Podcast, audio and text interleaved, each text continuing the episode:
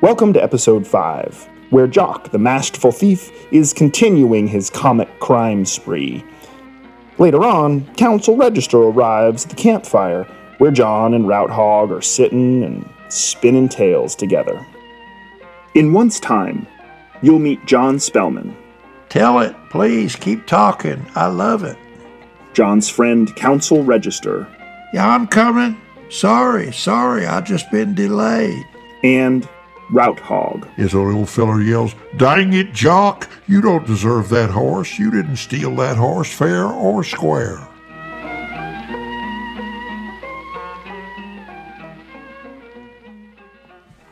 So, Route Hog was still telling me about Jock, the masterful thief. One of old man Rich's guards approaches a little old woman on a cold night, and he asks her, says, What's up, old mother? Come on, old lady. Come and share the fire. Mayhap we have, may have some food among us. Are you hungry? Well, says she, I, I did have a small piece of bread first thing this morning, very early. Well, the other front guards welcome the old woman around their fire. They give her food, and one of them offers to lift a large barrel off her back, but she refuses. Oh, I cannot, she says. My future is in there, my livelihood.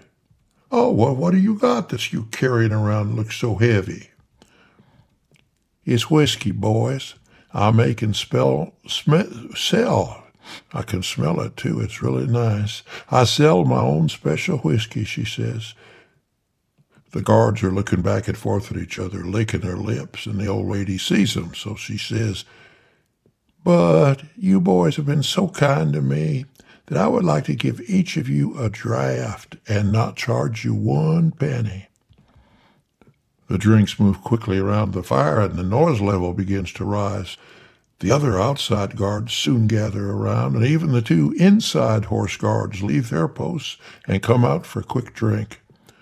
But they are careful men and well paid, and it is warm in the barn, so they down their whiskies and go back inside to their posts in the horse stall.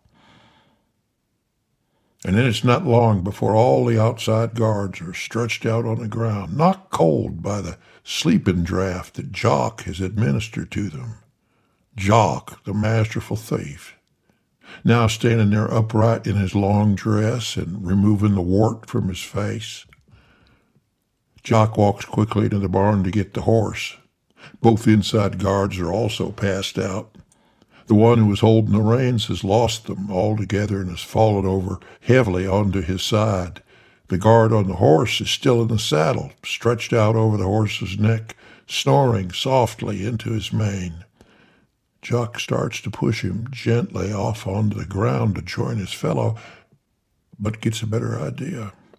He unbuckles the four straps that hold the saddle to the horse, and then he ties a length of stout rope to each strap, and then ties the other ends of the four ropes to the support posts in the stall and tightens them just enough to lift the zonked out guard and the saddle up above the horse's back. And Jock then guides the roan into the next stall, muffles its feet with burlap bags, and leads it out into the shadows, past the guards' fires, their bodies still on the ground, mounts up on the horse and rides past the creek pool down to his little house, where he ties the horse securely in the back and then goes to bed. Well, the next morning, Jock is brushing down the horse when old man Rich arrives. He's furious. Dang it, Jack, dang it. You don't deserve that horse. You didn't steal that horse fair. You tricked my guards. You used some kind of drugs. And you owe me for property damages. Those guards' fires burned big holes on my property. The barn door got left open, so a bunch of my sheep escaped, and my saddle is ruined. From where you hung it up in the air with that feller still on it, and he could not control his natural functions. Now that's not fair. So you give me back that horse. It's mine. No, says Jock, this is not your horse. This is my horse. But you can keep that bushel of gold you owe me, and I'll keep this little house and this land right around it. Straight deal, So I now own this house and this land, so I'm asking you to please get off my property. You are trespassing, sir, and I am busy. I have to curry my horse and plan what kind of masterful thieving I'm going to do tonight. masterful thief. You ain't no master. You ain't even a decent thief or an honest one. Anybody could steal doing what you did. Oh, you're wrong. I am a great thief. I can steal anything from anybody. No way. You can't really steal nothing. Why don't you try me, says Jock. Give me another job. All right, says old man Rich. All right. Here's what you got to do. you got to go down and steal the preacher, preacher Tiny Tillman, out of his house and get him into my pigsty tonight. You do that, and I'll give you all the gold I still got hid in my house. Well, says Jocko, how much gold you got? I got a whole room full behind the root cellar and half the ice storage. Well, all right, says Jock, I can do that. I can steal that preacher. No problem. Get preacher Tiny in with your pegs? Easy. Well, tonight's the night, Jock. You better get busy if you want to keep any kind of a good reputation as a masterful thief. And Jock got busy. And that night, at Preacher Tiny's house, after he and his wife Ganella have gone to bed, they hear some kind of loud and righteous voice echoing through the trees from where Tiny's church stands up on the ridge above his house. Tiny sits up in bed. What is that? What is that? Listen up, somebody is really preaching. That is good preaching. That, that is fine preaching, fiery preaching, preaching to beat the devil. Oh, who has been sent by the hand of God to use my church in such a holy fashion? Oh, that, said Ganella, that has got to be some kind of drunk man up on the ridge and yakking his brains out. Leave him be. Just hope he gets quiet and go back to sleep. No, Ganella, no, can't you tell? That is real preaching, true godly preaching. Those are fine words, holy words, words of salvation. Oh, we shall be saved.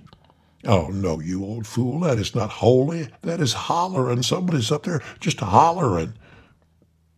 Tiny rolls out of bed, puts his boots on under his nightdress, and heads out the door of his house. I'm a going to seek the glory. You can stay here. I shall climb the hill and find forgiveness for my sins, my sins of avarice and greed, and I shall go to paradise, and you'll be stuck here, Ganella. Oh, you get on with it, she says, but just go to glory as quietly as you can. I need to sleep. Preacher Tiny goes up the hill, listening and thinking, oh, yeah, yeah, there's an angel up in there. That preaching is definitely coming from my church. And there's a little bit of light coming out of there, too. What is up here? Who is doing what? Tiny clambers up the outside steps to the front entrance of his church and pushes on the doors. They're locked and they will not budge. He shakes them and the preaching inside gets louder. Tiny, Tiny pounds on the door and hollers, Who is in there, pray? Tell me, who is that preaching in my tabernacle? Oh, it is I, says a voice from inside. It is I, the angel Gabriel. I have come to take the chosen with me to the promised land. Uh, how do I know that you are Gabriel? You might be just a regular angel. I am who I am. Those who know, know, said the voice, and went back to its thunder and brimstone. Reverend Tiny went around to the side of the church and hoisted himself up to the window, and by the dim light of one flickering candle he could just make out a wiry figure in a white choir robe a shiny halo above his head, his cheeks flushed with the spirit of the holiness that streamed out through his mouth in a cascade of peerless preaching. Tiny was so moved by the appearance of a holy figure in his church that even had the light been better, he might not have recognized Jock in his angel costume. Complete with a flush of berry juice rubbed into his cheeks and the large soup tureen held upside down over his head by the handle tied up against the back of his neck. Ecstatic, Tiny ran back to the locked church door and hollered through it, Oh, Gabriel, I know that is indeed thee who has come to rescue me from a life of crime. Oh, save me, Gabriel, from sin, damnation, and the clutches of my wife. Open the door and take me in, that I may journey with you to paradise. Oh, the trip to paradise is not so easy says Jock, still thundering in the voice of the archangel.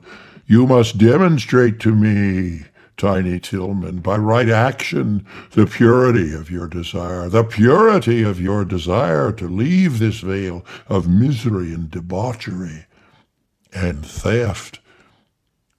Oh, Gabriel, it must be you. Who else could know that I have stolen from my church and my flock?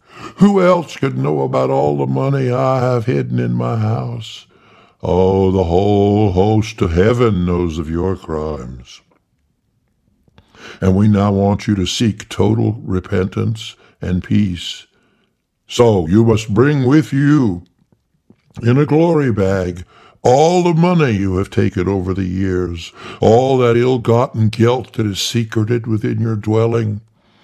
Go now, Tiny Tillman, hasten, and bring to me your money, that I may take you with me when I return above. Oh, Gabriel, don't leave without me. I repent. I repent. Give me a minute. I'll be right back with all my money, said Tiny, and he headed back down the hill. Jock quickly pulled off his robe and halo and, unseen, followed the excited preacher back to his house and listened through an open window. Tiny had raced around and find a, found a gunny sack and was filling it with money from a locked chest beneath their bed. Ganella was saying, That is not the angel Gabriel, you crazy old man. That is some drunk man, or else some kind of shyster who wants our money. Stop, Tiny, stop. Listen to me.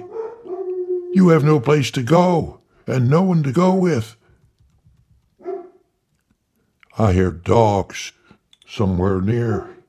I, I can't stop for that woman. I've got to say goodbye to you. I got to say goodbye to you and good riddance. I'm off to glory, woman. The angel Gabriel has chosen me to go. Well, fine, you foolish little man, fine. Just run off with some cheap trickster to heaven but don't you give him any of our money. Don't you understand, Ganella? I have to prove my piety. I promised the angel I would deliver. How can you be sure he is who he says he is? He knows things. He knows I have been a thief and a liar. Yeah, but does he know how much money you have? Oh, he must. He is an archangel. Test him, Tiny, test him. Just take half the money. See if he knows. Reverend Tiny stopped shoveling money into his gunny sack. You are right, my love. He must be tested. He could be an emissary from darkness. Or just a common thief. Tiny, just take the money you've got there, but leave all the rest that is still under the closet floor. At that, outside, Jock turned and ran silently back to the church and was in costume and preaching by the time Tiny had dragged the money bag up the hill and up the stairs to the church doors. He dropped the bag and knocked loudly. Knock, knock, knock, knock. Gabriel, sir, it's me, Reverend Tillman. I have returned with all my money. All my money. I repent, I repent. My soul is filled with light. Push that bag up against the door, said Gabriel. I must sense the weight of your sin. Tiny shoved the bag flush up against the door leaned against it with all his body weight as well, and there was a long pause. Uh, uh, that bag is light, thundered Gabriel. That bag will lie heavy on your soul. It is only half full. Return to your dwelling and bring to me all the money that is there, especially that which is hidden under the floor of your closet. Oh, Gabriel, Gabriel, forgive me. Excuse me. Forgive me. My, my wife said I had to test you, and even though I believe in you, I, I foolishly tried to please my spouse. I will hasten now and get all the money, all of it, and I shall return. The tiny Tillman ran back to his house, closely followed by Jock, who listened at the window while the glorious truck reverend removed Ganella's closed chest from atop the trapdoor in his closet f- floor. Oh, stop, you fool, she screamed. Stop, you total fool. Stop while there's still time. There is no more time, Ganella. This is my one chance to pass through the golden gates. Oh, be quiet, woman, be quiet. And he piled all the rest of their money into the gunny sack and carried it back up the hill where Gabriel waited for him. Oh, Mr. Angel, said Tiny through the door, you waited, you waited. I could not get my wife to see the light. We each see truth in our own time. That is the way of the world. It is a message that means it is best if you go alone. Well, how do I get there, sir? How do I cross over? I shall take thee, Tiny Tillman. I shall take thee with me, now, tonight. But the light of the home of the blessed can be blinding. Even my face can be blinding if it is seen too close too soon. So close your eyes and I will step out on the porch and prepare you. Oh, mine eyes are shut tight, Master Angel. Jock stepped quickly onto the porch and tied a blindfold onto Tiny, and then he took off his choir robe, laid it on the floor, and poured all the Tillman money onto it before rolling it up and slashing it under the porch. Now, Jack said to Tiny, you are ready for your great journey. Follow my instructions. Mine eyes are shut tight, Master Angel. Jock stepped quickly onto the porch and tied a blindfold onto Tiny, and then he took off his choir robe, laid it on the floor, and poured all the Tillman money onto it before rolling it up and stashing it under the porch. Now, Jock said to Tiny, you are ready for your great journey. Follow my instructions and do not make a sound. No matter what happens, step into my glory bag and I will carry you quietly to paradise. Remember, remain silent. And he guided Tiny into the gunny sack and tied it tightly at the top. And then he bounced the sack down the stairs. Tiny only cried out once and very softly. Jock dragged the sock sack over to where his horse was tied under a tree and hoisted Tiny up over the horse and led it quietly through the woods and into the barnyard behind Old Man Rich's house. And there he pushed the sack off the horse and over a fence into the soft mud of the pigsty. Reverend Tiny grunted a bit as he hit the ground, but he made no other sound, and Jock sneaked quietly away and back to the church, where he gathered up the choir robe full of loot and took it back to his house. The next morning, Rich came out to slop his pigs and saw in the sty a gunny sack surrounded by curious, prodding porkers. Little whimpers were escaping from the sack. Rich stepped in and untied it, and out crawled Preacher Tiny. Tillman, scared to death, but eager to see his new and holy place of abode. But when the two men saw each other, they both screamed, first in surprise and then in frustration. And Tiny hollered, He tricked me, and he's got all the money. And Rich bellowed, You fool, you fool, you let that jock take all that cash. It took us years to siphon it off, years. Get out of here, Tiny. I never want to steal with you again and Tiny Tillman ran home to face Ganella. Rich marched over to Jock's place, where the masterful thief sat counting his treasure, and demanded that that loot be returned. It was his and Tiny's, he said. They had stolen it fair and square. Oh, it's not your money, said Jock. It's my money. It is my money.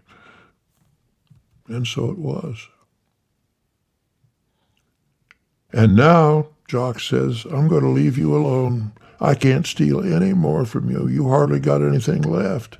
except that big old ugly house and your big old ugly wife, and I sure don't want to swipe her.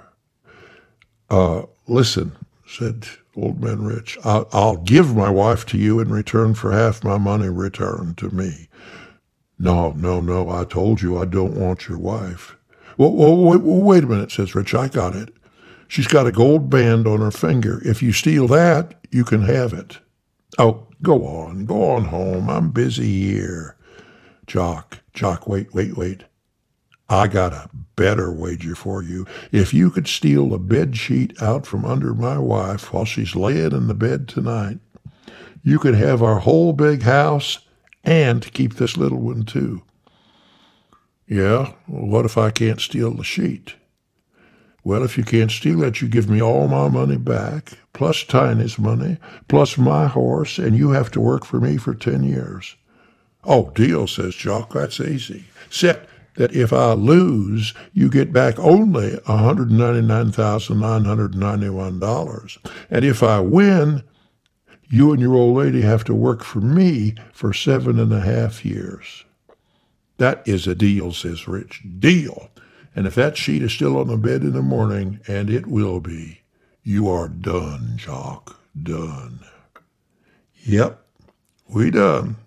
We got us a done deal, said Jock, and he turned away to brush his horse, while Rich ran home to get ready for the arrival of the masterful thief. That night, just before bedtime, Rich told his wife that he suspected Jock was going to try to steal from them again. And if he did, the old man was going to kill him. We can't afford no more losses to that rascal, says Rich. Okay, she says, fine, kill him, okay, but don't make any more stupid bets or deals with him. Jock ain't all that smart, but he sure is smarter than you. I won't do nothing foolish. Everything's going to be all right. Well, it better be, she says, climbs into bed and goes to sleep. A few minutes later, old man Rich blows out the lantern and he gets onto the bed next to her but he doesn't lie down.